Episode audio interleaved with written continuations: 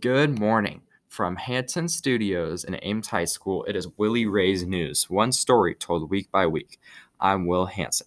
For the last week, I've spent every working day trying to figure out what a girl was thinking on one sunny day in 2021, or if you want to get technical about it, and apparently I do, what a woman was thinking for one single minute on a sunny day in 2021.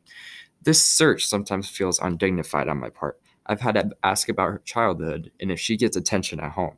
And I'm not a detective or a private investigator. I'm not even a crime reporter. But yes, every day this year, I'm trying to figure out the motive of why Grace decided that she needs to carry around a gallon of water around Ames High School and slam it on tables. I have known this gal for quite a long time, and she does like to be the center of attention here and there. But why does she need attention from a plastic jug?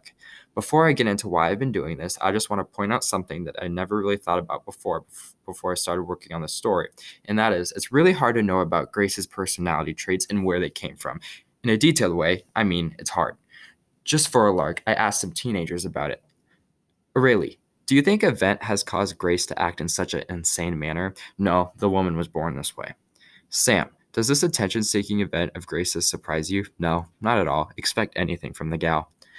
In conclusion, I have learned that I should not be surprised from anything Grace does or say. She is a bundle of energy, and you should be mentally prepared for anything she offers or does, which is not a big shocker, I guess.